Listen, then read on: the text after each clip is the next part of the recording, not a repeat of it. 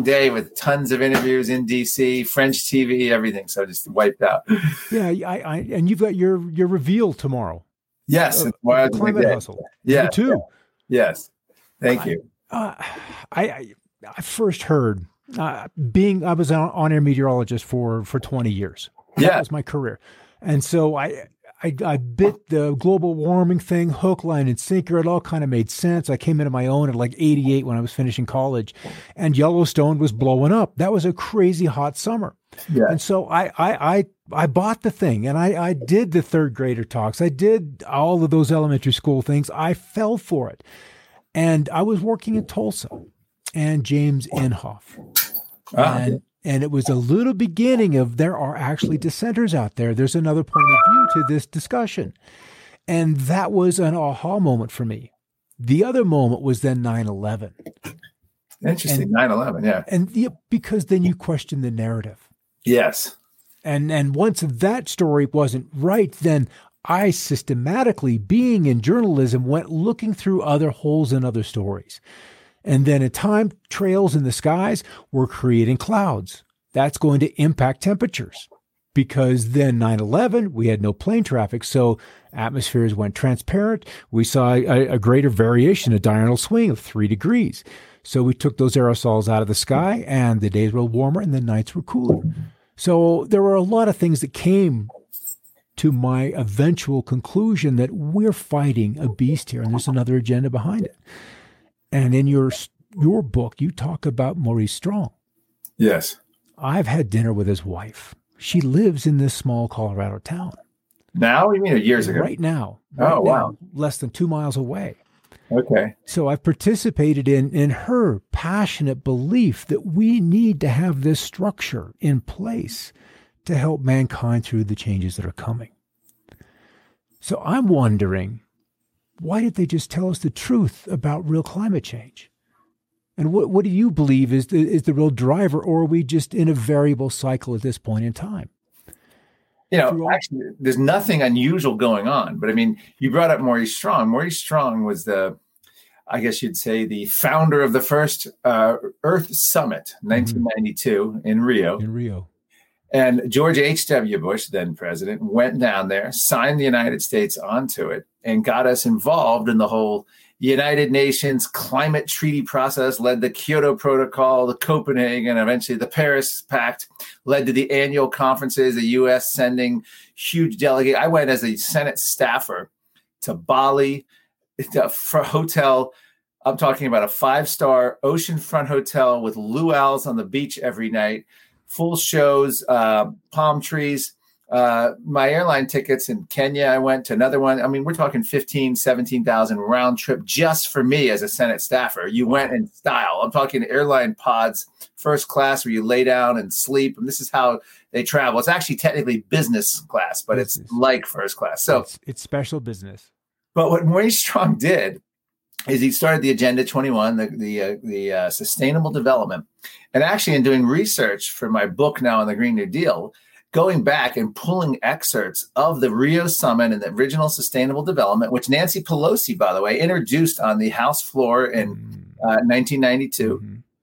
uh, actually it may have been 93 now but it's there are it is verbatim almost exactly like the green new deal. It's basically a complete changeover of society uh, i interviewed christiana figueres for climate hustle too she's the former un climate chief they seek a centralized transformation that will make life on planet earth very different uh, the vice chair of the IPCC said it's not about climate. This is about redistribution, redistribution of wealth. It's not about environment or policy. So it's interesting. You'd start out talking about Maurice Strong because they've been very clear about what they're seeking, and it has nothing to do with controlling the climate. It's about controlling society.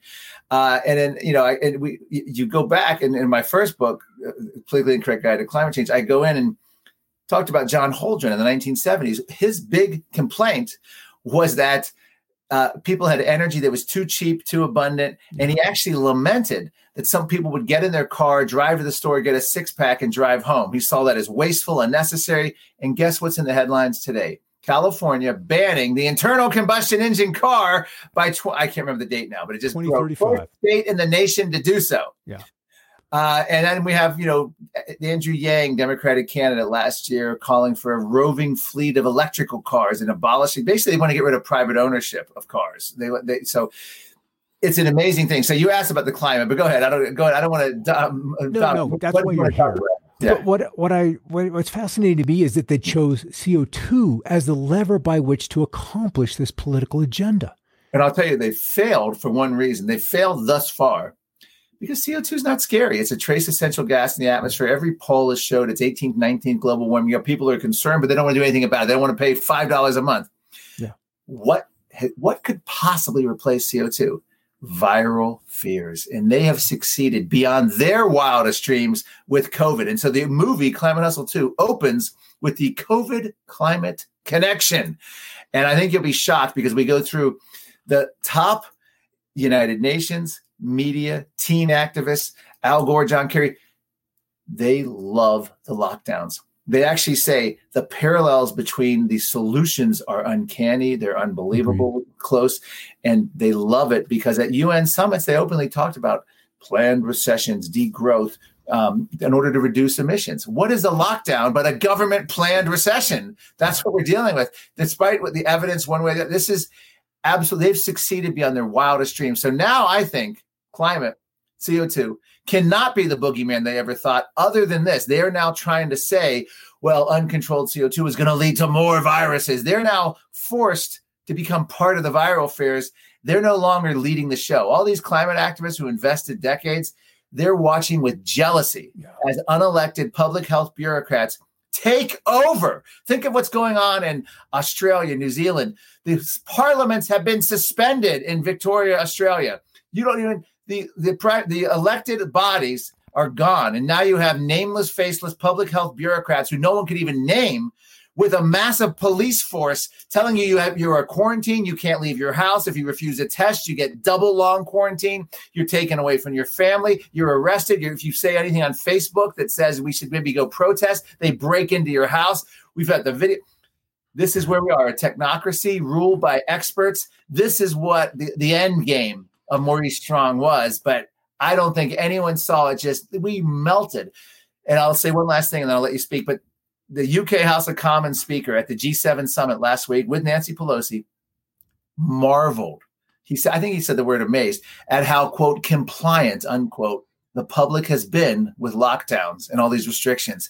And now he's excited because he wants to extend them to the uh, climate world. So if you love the COVID lockdowns, you're going to love the climate lockdowns. This is what we're facing right now. It's well, one of the darkest moments in freedom we've ever faced, I think, as a country, absent, you know, getting rid of slavery and fighting segregation and some of those battles.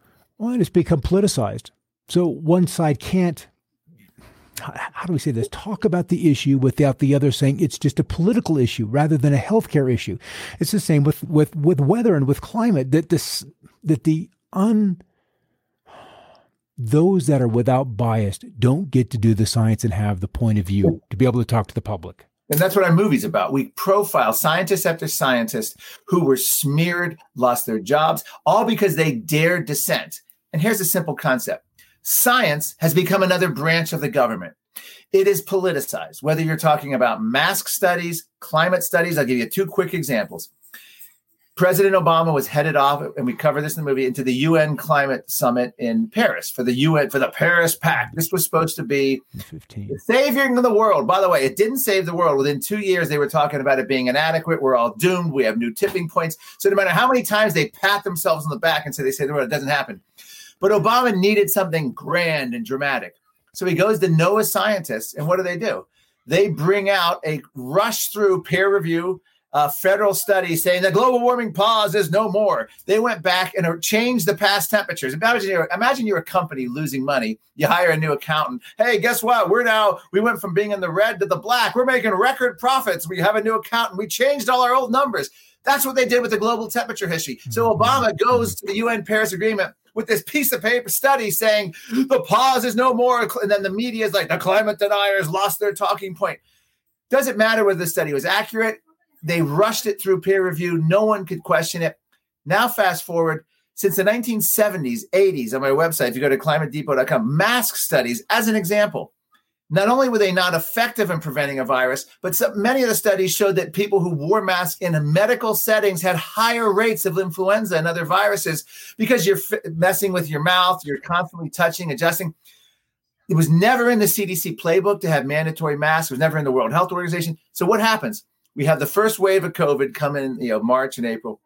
Death toll drops down to 90%. And then government, state after state, blue state typically, was issuing mask mandates. So what are you going to do? Suddenly, Fauci, who had just said a few weeks earlier that no one should be wearing a mask, all the same reasons I just gave you, that they don't necessary, you don't need them, blah blah. Suddenly, science has to has to support politics. So science in service in service of policy. Remember that phrase, science in service of policy.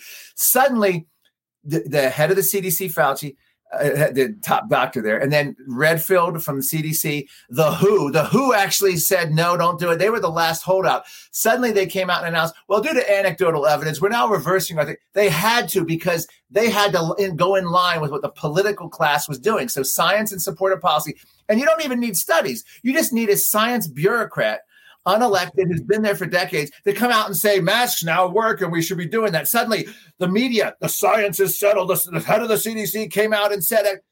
No, so they hmm. come out with modeling studies and then correlation studies. Suddenly they put in masks, and now that we've had the mask study, the deaths are way down. No, the deaths were way down before you put the mask.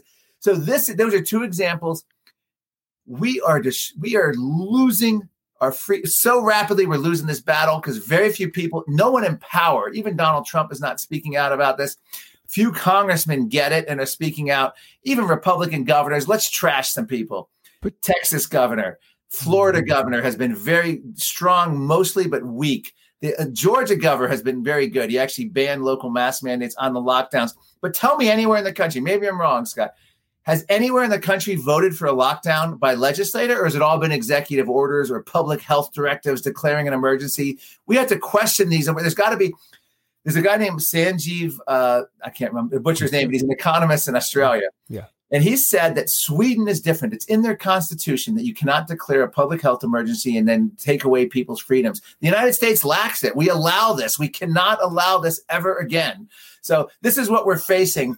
And now the climate activists are drooling in jealousy. So that's how climate act, uh, climate hustle two opens up. Well, there was one today. Uh, Vine is her last name, and she retweeted a a questionnaire on how, how people were rating topics that were important to them as they lead up to the election. And climate out of 20 was now 17. And yeah. you could see her distraughtness, how the rug had been pulled out from under her, that her cause, in her eyes, because time is this short, was lost. That we had been yeah. we had been drawn into these other issues, and the juice. As soon as COVID came up, Greta became a you know hmm. a, a, non-existent culture creature. Well, also became a COVID expert. She was featured on a panel on CNN. Keep in mind the solution. Here's what John Kerry said: the solutions to COVID and climate basically one and the same, and that's why they're so excited. They want to keep this going because this is what they've been achieving. And, and hell, if we have to use a virus to keep the momentum going, mm-hmm. let's do it. So that's where we are. And I'm. This is a grave time for me because I just. Here's another point had Donald Trump not been president, he allowed Fauci to come in and do this. Imagine if Hillary had won and Hillary tried to do this. I think we would have had partisanship. We would have had a loyal opposition in Washington. You would have had more pushback. But because Donald Trump was president, Republicans are generally silent. It's sort of the, the mm-hmm. Nixon in China moment. Only Nixon could have normalized relationships because had you know a Democrat done it, Republicans never would have allowed it. Well, it's the same thing here. Only only Trump could have elevated Fauci. So in that sense, it, you know, it, I'm not saying Hillary should have won, but I'm saying that's a weird view of politics. Is that when partisanship can actually help uh, uh, defend liberty sometimes. You know, when Bill Clinton was president in the late 90s, I think we had our greatest time as a country in many decades because Bill Clinton was held in check by the Republican mm-hmm. uh, Congress in ways that when George W. Bush was elected, he wasn't. So we actually had balanced budgets, we had cheap gas, we had a government that was obsessed with a sex scandal. That's a good thing. You want government wasting its time worried about a sex scandal and not declaring health emergencies, climate emergencies, and coming up with all this. So I look back at Bill Clinton's second term as the uh, halcyon days of uh, freedom and liberty. How, how about that?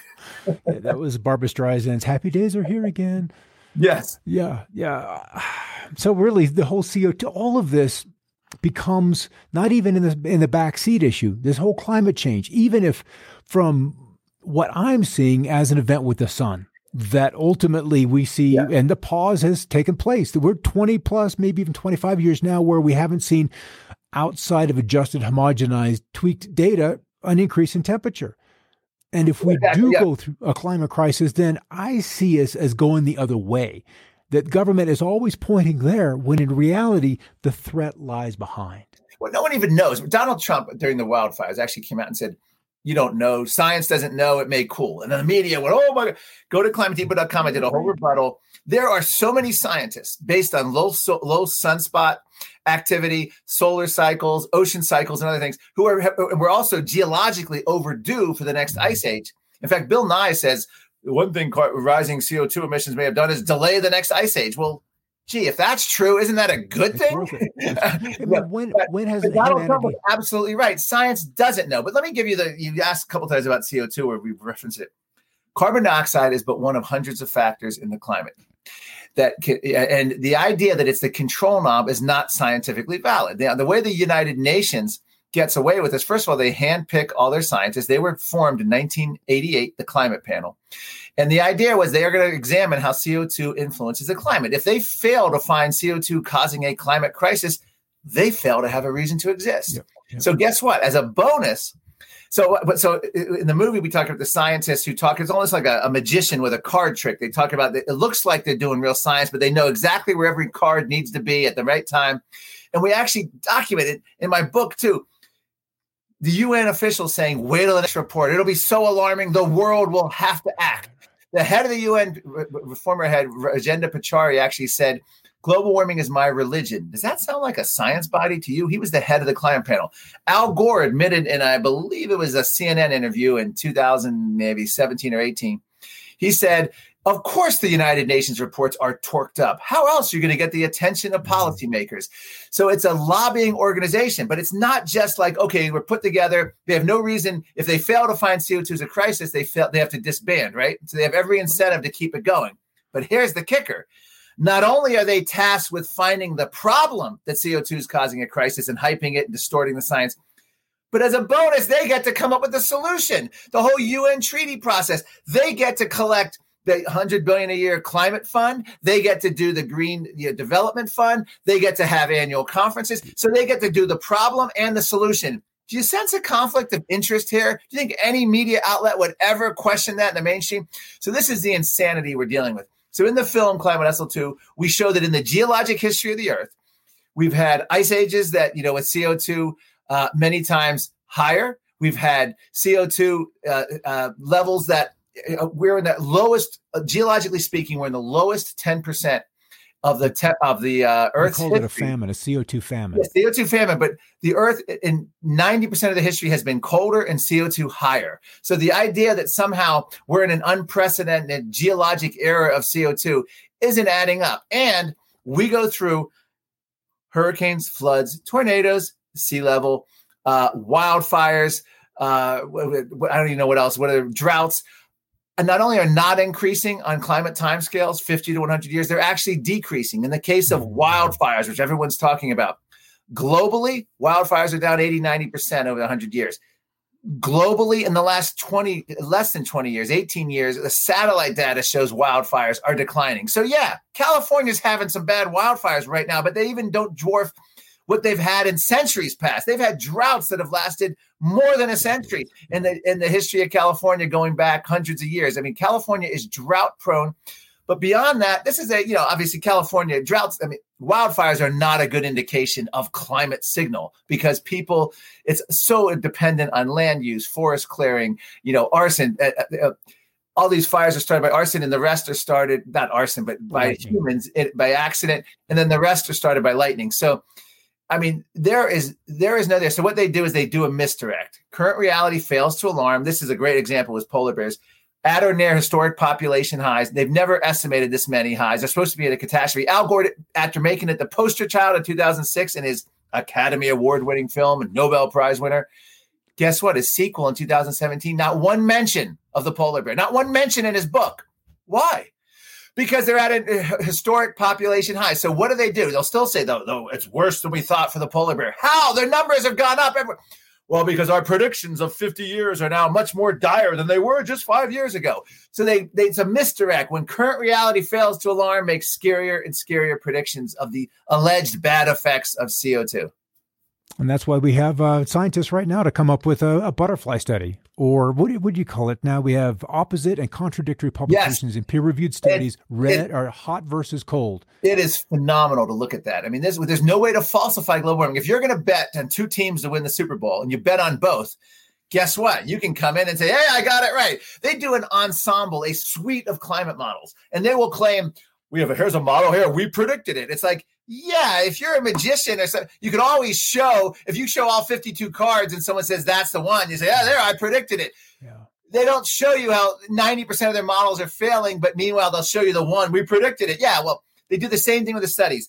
The length of day will increase, decrease. Hurricanes will increase, decrease. Uh, the fog in San Francisco will increase, decrease. I go through in the book and in the movie. we've in Climate Hustle one, we had the whole thing just going through each one, and I'll show you the the, the, news source when I do when I give speeches around the country, I show the actual original headlines. You know, global warming will cause this. Global warming will cause opposite, opposite, opposite. Global warming will cause more snow. Global warming will cause less snow. That's a classic one. Yeah. So what happened there is, you know, when we had record snow, the East Coast had record blizzards and snow. Al Gore said. This is what we saw. This is what global warming looks like. And the first film never mentioned that. In fact, he talked about the snows disappearing. So it's amazing how they just get away with it. And the media will never challenge it because this is the chosen science and issue of our day right now. What um what do you think of the president uh, kind of shuffling the leadership and say uh, Ryan Maue g- getting in as uh, the, the the chief scientist for NOAA? We have David Legates too coming in. Ryan Maue, I don't know that you could call him a climate skeptic. Uh, you know, I'm skeptical that he's a skeptic. He's yeah. I mean, I've followed him for probably three years, and he's he's I, very good on extreme weather, but I'm not sure what his yeah. views are overall. He's sort of, you know, he's done some stuff where Michael Mann has been praising him, and I don't I, I don't know if he's been. It's he's very confusing at times to yeah. figure out. I don't know. He's not like a skeptic that you could say is a classic climate skeptic who rejects it, but he might be a, a anti-catastrophist climate skeptic. He certainly focuses on extreme weather. We'll see what happens. I'm not sure, but David Legates he's featured in our film. He's the new he's the new one they're considering for a NOAA top sign. Uh, I don't know what, exactly what position yet, but it's been in the news. David Legates, climatologist in Delaware, he's profiled. He, you know, he was actually the state uh, climatologist in Delaware, but because of his skeptical views, they basically tried to force him out. The governor, I mean, there's a big everywhere you step on this consensus, you're destroyed. But Trump is doing stuff, but it's it's frustrating it's four years in. He's finally it's, what? You have what? Month, six weeks before an election. You're finally putting people in. He had an opportunity. He had Will Happer, the Princeton physicist, 200 peer-reviewed studies, considered the foremost expert, one of the foremost experts on the carbon on the greenhouse effect. He was all prepared to do a climate committee and challenge this, the United Nations consensus, bring in dozens of top tier scientists. Uh, you know, and and what happened was Donald Trump approved it, but what happens? Here's the problem that Trump doesn't understand. Trump's a former, you know, Trump Enterprises CEO. They come in, Trump okays the climate commission. Then he comes in. I thought we approved that months later. Nope. Unless he really wants it and follows up, his staff is going to push it off. They they see climate change challenging the science is like a Vietnamese a Vietnam War quagmire. Donald Trump doesn't want troops in Afghanistan. He's been talking about it for four years. Still there the Pentagon's never going to let that go. That's something. If, if Donald Trump really wants to follow through, he's the, this deep state, whatever you want to call it, will never allow that to happen. Mm-hmm, mm-hmm. Uh, and it's the same thing, you know, with climate and a certain couple other issues that uh, Donald Trump deals with. So his his intentions are in the right place, but he doesn't even realize, you know, you can't go in and say, oh, yeah, we're going to do a commission. Yeah, I'll okay that. No, unless he's going to personally follow up and make it happen, it was never going to happen. So Will Happer left the administration frustrated. It was the greatest missed opportunity the Trump administration because here's what the problem with President Trump he's come in fantastically regulatory, repealed Obama's climate regulations, pro energy. We've achieved energy dominance. Uh, you know, I quote in my new book, going back to the 19, 50s. We haven't had this since Eisenhower was president, this kind of energy mm-hmm. dominance we had under President Trump. But not a single cabinet member, bar one, guy named Scott Pruitt, his first EPA chief, would challenge the science. Rick Perry, who everyone thought, oh, he's a great climate skeptic, he comes in and then starts praising Al Gore, does, decides never to challenge the science. Does, it actually ends up being, well, I don't care if we're in the UN Paris Agreement. Rick Perry, NASA head Bridenstine comes in the Trump administration, brings Bill Nye to the first State of the Union, and then right before he's confirmed, announces he's reversed himself. He's no longer a climate skeptic, a former congressman. So he bows out. State Department, we have um, uh, the, the first one was uh, Rex Tillerson. Not only does he not bow out, does he not bow out, he goes to the Arctic and declares a signs a UN declaration. He supports carbon taxes. He's got the whole Exxon. I mean, people always ask me, "Are you funded by ExxonMobil?" Like, why the f would I be funded by ExxonMobil? They support UN Paris Agreement. They support carbon taxes. They support all the bullshit you hear. What in the world would they want to fund me for? They've never given me a, a dime or a cent Instead, they gave 100 plus million dollars to Stanford University to study global warming. But the Union of Concerned Scientists says 19 million dollars went to climate skeptic groups mm. from the early 90s to early 2000s and the evil Exxon plant. So what? One United States Department of Agriculture farm grant to study how global warming, how farm odors contribute to global warming, exceeded all the money Exxon ExxonMobil was ever accused of giving over a decade and a half bullshit narrative. And then they do a movie, Merchants of Doubt, how the oil industry and the what, all nonsense. But anyway, so no one in the Trump administration will challenge it. Scott Pruitt, his first EPA director, stands up. What happens to Scott Pruitt? He he goes on TV, challenges the UN, IPCC. He's phenomenal. He gets he got a bed and breakfast below market rates. He asked for someone to help his wife open a Chick Fil A stuff that uh, you know no other cabinet member in wa- history of Washington was scrutinized like like Scott Pruitt. Mm-hmm. Plus, the own career staff at EPA went after him.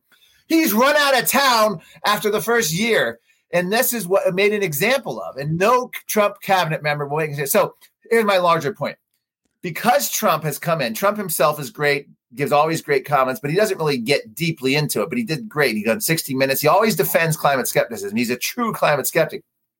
The problem is we have the most skeptical president who doesn't push back, his administration doesn't push back on bupkis when it comes to the science. And what I mean by that is they're still accepting UN reports, still funding the UN. The National Climate Assessment was an abomination of science that came mm-hmm. through. Guess who were the lead authors of, of, the, of this report? It came out in 2018, I believe. Katharine Hayhoe, Don Wuebbles. These are activists with the Union of Concerned Scientists, far left environmental group. And guess what else they did? They used discredited extreme model scenarios uh, that to come up with dire consequences if the world doesn't act. In other words, what used to be an outlier prediction, they give a whole suite of predictions, now became the new mainstream one. And it was embraced by this and it was pre planned. This was like activists and the activist scientists. So, guess what? The media reported this. Trump's own scientists disagree with him. I'm sorry, unless Trump's own scientists include, you know, Greenpeace activists and Union of Concerned Scientists, these weren't Trump's own scientists. The problem was every single cabinet member could have challenged the report, but they were afraid, the cabinet heads, because they didn't want to be seen as censoring the, the federal climate report. So, so in that regard, I think Trump has hurt climate skepticism because we have the most skeptical president who hasn't pushed back at all. And the public now sort of not know what to think. There's no real pushback. The policies are great. So there's no pushback. And this is the problem I think we have going forward. I, you know, I'm not optimistic in case you haven't been able to tell, because now they have COVID, climate, they have lockdown presidents, they have a compliant public in the UK House of Commons.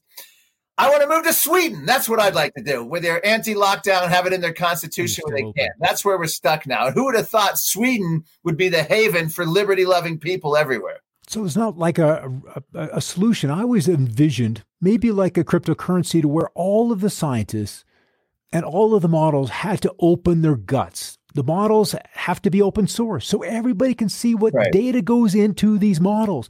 Because this, if this is truly a crisis, a global crisis, then why haven't we had this, this unity? And instead of having this is my study, this is your study, these are my tree rings, this is this is my my data. Why can't it all come into one massive data dump, and then we can sift through it, develop a proper and appropriate model, and then as a as a planet face whatever is coming. Maybe that's just a bridge too far. No, it's, it's a bridge way too far. And by the way, the best peer review at this point is the internet, is the, you know, scientists reported. We had Michael Mann's hockey stick that came out in 2001. Uh, well, I believe it was 2001 UN report is where they highlighted it. And this claim, you know, temperatures were unprecedented. Well, we had scientists and statisticians start looking into this, and they were able to lay waste outside of the peer review process. They wouldn't, people who did it, Michael Mann, wouldn't release the data. No. Mike, Patrick Michaels, a climatologist, former head of the State Climatologists Association, talks openly about him asking for data from some of these extraordinary claims in climate.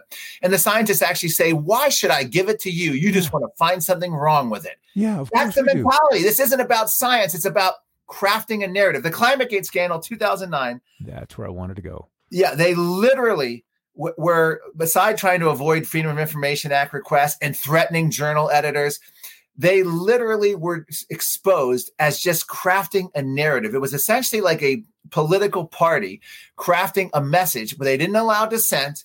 They had to stay on message, and they they kicked everyone out. In fact, there's there's actually there's scientists who are like, well, I went to a solar conference, and none of the scientists are there with us. We have to make sure that you know they don't get any, yeah, essentially any attention. I have a whole chapter in my book on this. We talk about it in the first movie, Climate Hustle One, and the second movie, Climate Hustle Two this was the scandal because it showed that the top leadership of the United Nations was engaged in very bad behavior and were running essentially a campaign cause. Anyone who goes around who actually thinks the UN IPCC is science, I'm sorry, you either have not looked into it or you're a propagandist yourself. There is no way you could, and I'm talking about if you look at, we interviewed scientists who say like they would actually sit around the table and say, how can we make the report so alarming? We would, it was, it's, it's just, incredible. They're handpicked scientists from around the world mm-hmm. to toe the line. And here's the kicker the reports, summary for policymakers, they get all the splash in the media, have to be uh, agreed upon not only by scientists, but by the UN bureaucrats and politicians. And, they, and the underlying science reports have to be in agreement with the predetermined political one. And this is actually reported by the Associated Press. Go into this in my book in detail this is how they craft the consensus. This is how the science is made. The 97% consensus in one of the surveys wasn't even 97 scientists, it was 77 anonymous scientists.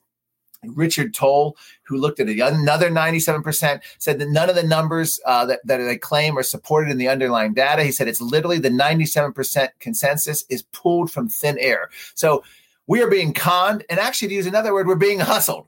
So just in wrapping up here, the film goes through all of this agenda. It's climatehustle2.com, September 24th, Thursday night, 8 p.m.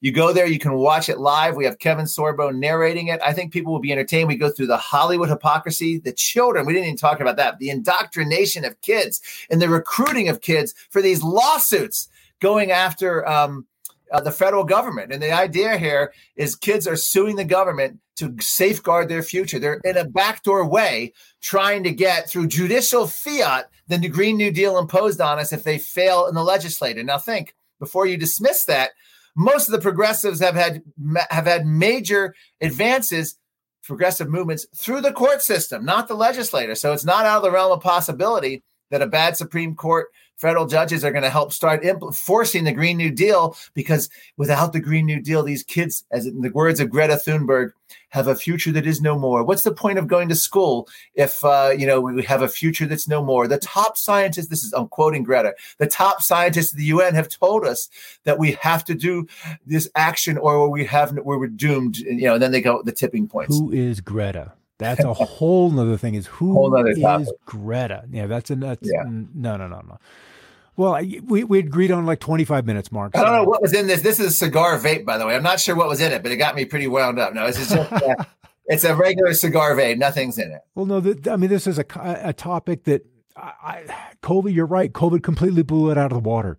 This was going to be the prison that we were all corralled in because we're all CO2 offenders. Yeah. Every single breath is a CO2 offender. And despite the plant, the plants in the house, outside, you know, that is an essential nutrient for the plants. Yeah. And and and, and, uh, there was another article I was read, reading just today where somebody oh, it was it was lambasting Ryan Maue, and where he falsely or inaccurately claimed that CO2 being good for plants. I so mean, this, study after study. The green, and NASA did a study, the greening of planet Earth. Yeah. You know how they spin that, by the way? They don't come out and say the planet Earth is getting uh, greener. They come out and say um, uh, what's uh, poison ivy is going to be a lot worse. Poison ivy is worse. So they pick a weed and then they make it sound like it's all bad. I mean, it's just obviously here, here's a good example that I can leave you with.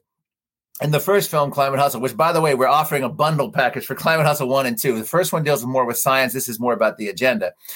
The lowly armadillo this is a classic example. In the 1970s global cooling scare, mm-hmm. they warned that it was getting so cold the armadillo was being forced south. Well, guess what? Now the same uh, climate action, actually the same network, ABC News, is warning that the armadillo is getting so hot that the armadillo is being forced north. This is called climate cycles and they go cold, they go warm. Uh, in fact, if you go back to the 1920s and 30s, the Arctic had very similar temperatures that they had today, uh, and it, it, the cycle goes warm and cold. And people say, "Well, we're we've been warming." Yeah, we've warmed since 1850, the height of the Little Ice Age, when New York Harbor froze over, when the Thames River froze over. Uh, so you can go back to the Roman warming period and you say the temperatures were similar. We may have cooled for them. There's actually peer reviewed studies showing that. So this we, is just we, a it's it, a very, they like to start charts in like 1880 1850 yeah, or, and then go up from there okay here's the bullshit the tv weathermen get into there's this group called uh, yeah, it's a it's a Soros funded group, and by the way, that's anti-Semitic if you say Soros funded now. Apparently, even Fox News is saying that. So, but there's a group out that starts a baseline in 1970, and they go out, they give it to TV meteorologists, and they say, you know, whether you're in Iowa or Kansas or California or Colorado or Massachusetts, your local weatherman gets a little prepackaged bullshit thing that says, our local temperatures have increased this much since 1970. Climate models predict if this rate were to continue, will be this warm by, you know, 2030, 2050. Here's the problem. The baseline of that is the height of the 1970s global cooling scare, one of the cooler periods of the 20th century. So they pick a cool period, cherry pick. And had they picked the 1930s, you would show no trend or possibly a cooling trend since the 1930s. But then it's kind of like saying, well, if this trend continues, well, if you have a 10 year old kid and you say, if their growth rate continues, by the time they're 20, they're going to be 30 feet tall. But this is pure propaganda. We are losing because no one in power is pushing back on this. Yeah. Same with COVID, same with climate. Donald Trump, again, great deregulator, but he's not great with his administration, has not been great in pushing back on this. So that's why I'm very pessimistic. My hope is that we have a climate electoral electoral shock this November. That, for instance, the new um, North Carolina governor is up. He's a Democrat. I went to North Carolina for vacation this summer. Movie theaters and gyms are still closed. I found a, a, illegal gym to go to. F the governor. It was like going into a speakeasy. You had to go in, and we were totally in violation of the governor's health orders. You know, and they were just trying to keep businesses open. But I'm hoping in states like that where governors who are pro lockdown, I'm hoping for an electoral shock in November that these governors get mm-hmm. ousted. That's the only way this ends. Otherwise, if it doesn't end, I'm not talking about the national race at all. I'm talking about governors' local, races, local. legislators, where this is an issue. We need a, a uh, uh, speak because if we don't not end the lockdowns for COVID, we're doomed when it comes to climate. Yeah, this is going to be a bad 10, 15 years coming up if if I don't know. I don't know that we recover. I mean, this is the natural progression of things. I mean, you can go back to Roosevelt's New Deal. No matter then Great Society, no matter what era, every president who's assumed office is America has moved further to the left. Now there was a blip with Ronald Reagan, but by the end of his second term, you know, we started undoing, and by certainly by Bush's first, the massive increased spending, government regulation, and then you come, we had a, a blip with the Republican Congress. George W. Bush massively increased the size of government. 9 11 helped with that. Oh, boy. And, and then, of course, you had Obama. And then Donald Trump. The other, the, the, other big problem is he doesn't care about spending, size of government, really, uh, deficits, debt. Uh, and of course, so we're just, you know, that, in that area, we're just bombed off the charts. So you add all that up, I can't be optimistic. I'm sorry to end on a note. the movie ends on an optimistic note because it's all about resisting. As long as we're out there resisting, uh, we can fight this. But uh, you know, it's just I don't see. I'm if there, let's put it this way: if the 2020 election goes and the North Carolina governor's elected and other governors elect, then I don't know what to tell you. If people aren't motivated to get out and stop a technocracy where the unelected few bureaucrats who you don't even know their names ever, never voted for, mm-hmm have they suspended democracy and they're able to shut you in your house by declaring a health emergency that no one knows where it came from. And now in Virginia, where I live, our health director, I don't even know his name, but guess what? I know what he said that when the vaccine is available, it's going to be mandated. no health exemption, no religious exemption. Everyone's going to have to take it for a virus that, if you're under 75, has a death rate. If you're under you know, the, it's young people have much better chance of surviving the you know the, the COVID than they do the flu. It's mostly deadly to people with COVID, pre-existing conditions. So yep. this is what we're facing, but it's all about this a mentality. They have fear. If they have fear, they have you. And if I don't know, I don't. In social media, you know, you, these doctors speak out, they're immediately silenced, yeah. banned. Uh, our movie Climate Hustle Two, Shadow, been banned on the Twitter. There it is. We have um, Prime, Amazon Prime, once we started talking about the sequel, getting it on, we had our first film, Climate Hustle, on Amazon Prime. They pulled it off Amazon Prime and they refused to run you know, Climate Hustle 2. This, despite the fact we were scheduled for almost 800 theaters before COVID hit. So they own all the social media. You have all the CEOs, corporations, Major League Sports, all just bow to 20 something year old woke you know, individuals. We're all on college campus now. We're all getting the bullshit daily and we're all getting the socialist stuff. So, where is the organized opposition in government? If Donald Trump is our best hope, but he doesn't surround himself, I'm not optimistic about his administration because he he orders stuff, he approves it, he okays it. But in certain things, it's never going to happen unless he's made aware that he's got to follow through a hundred times and make it happen. And it's almost impossible for him to do. He's pulling. Well, it, it would be a it would be helpful if he was more articulate. If he could and, get and, in front yeah. of the podium and, and you know, he he, he is the best. Great. Can, you can't ask for better. You know, I would take Donald Trump warts and all. He's uh, he's my favorite president of my lifetime. I'm sorry, anyone who's that in your face to these nasty bastards in the media, I yep. support fully. Uh, you know, he can do no wrong ultimately, but his administration can do a lot of wrong and has missed many opportunities. Yeah. It's interesting how Obama shut down. I guess that's exactly what happened when Ebola was becoming an issue in 2014. They just mandated that the press didn't talk about it. And they stopped the testing. If you don't have the test, the whole other thing is what's going on in New Zealand is psychotically insane. There you go. Morano quotable they are trying to zero out cases. Well, wait a minute. Do they not read the New York Times? All the false positive? These tests are mm-hmm. detecting levels of viral load that aren't even transmittable. Fauci. But it doesn't matter. It's this, it's an insanity. It's a mindset. They have the public. The fact that there's not just outright rioting and overthrow, I mean, we need to see Tiananmen squares in every country that's yep. going along with this. Yep. I'm so disappointed. I don't wear a mask as much as possible. I was forced to in an airplane. I'm forced to in a casino when I gave a speech in Vegas because they throw you out, armed guards. But if I go in a Walmart or what, if I go in a small mom and pop, I'll ask Do you mind. If I go in an Uber, I always ask, do you care if I wear a mask? I've had one Uber driver tell me, oh, yeah, please wear it. Otherwise, they don't care. And the driver usually takes off their mask.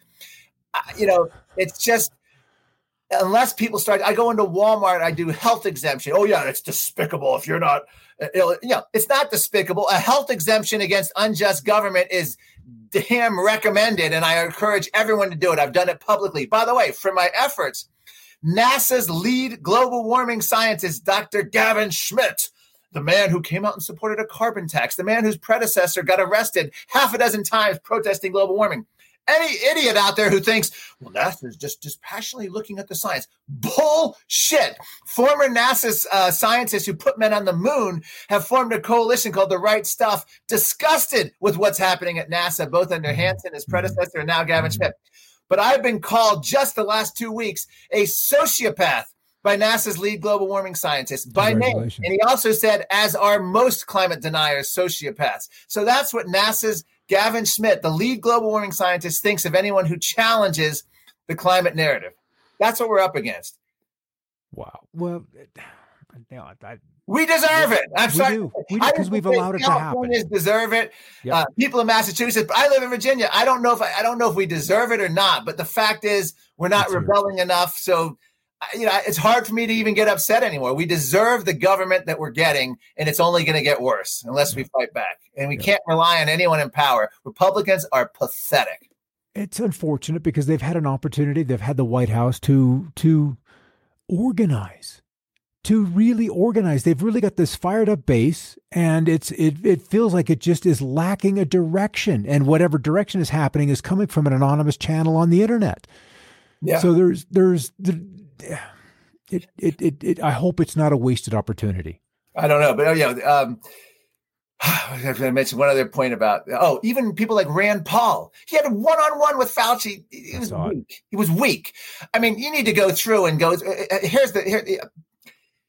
They never had these recommendations before. Things change on a dime. The mask mandates, the lockdowns, science and support of policy. Science and support of policy. Just don't forget that. Technocracy, that's where we're headed.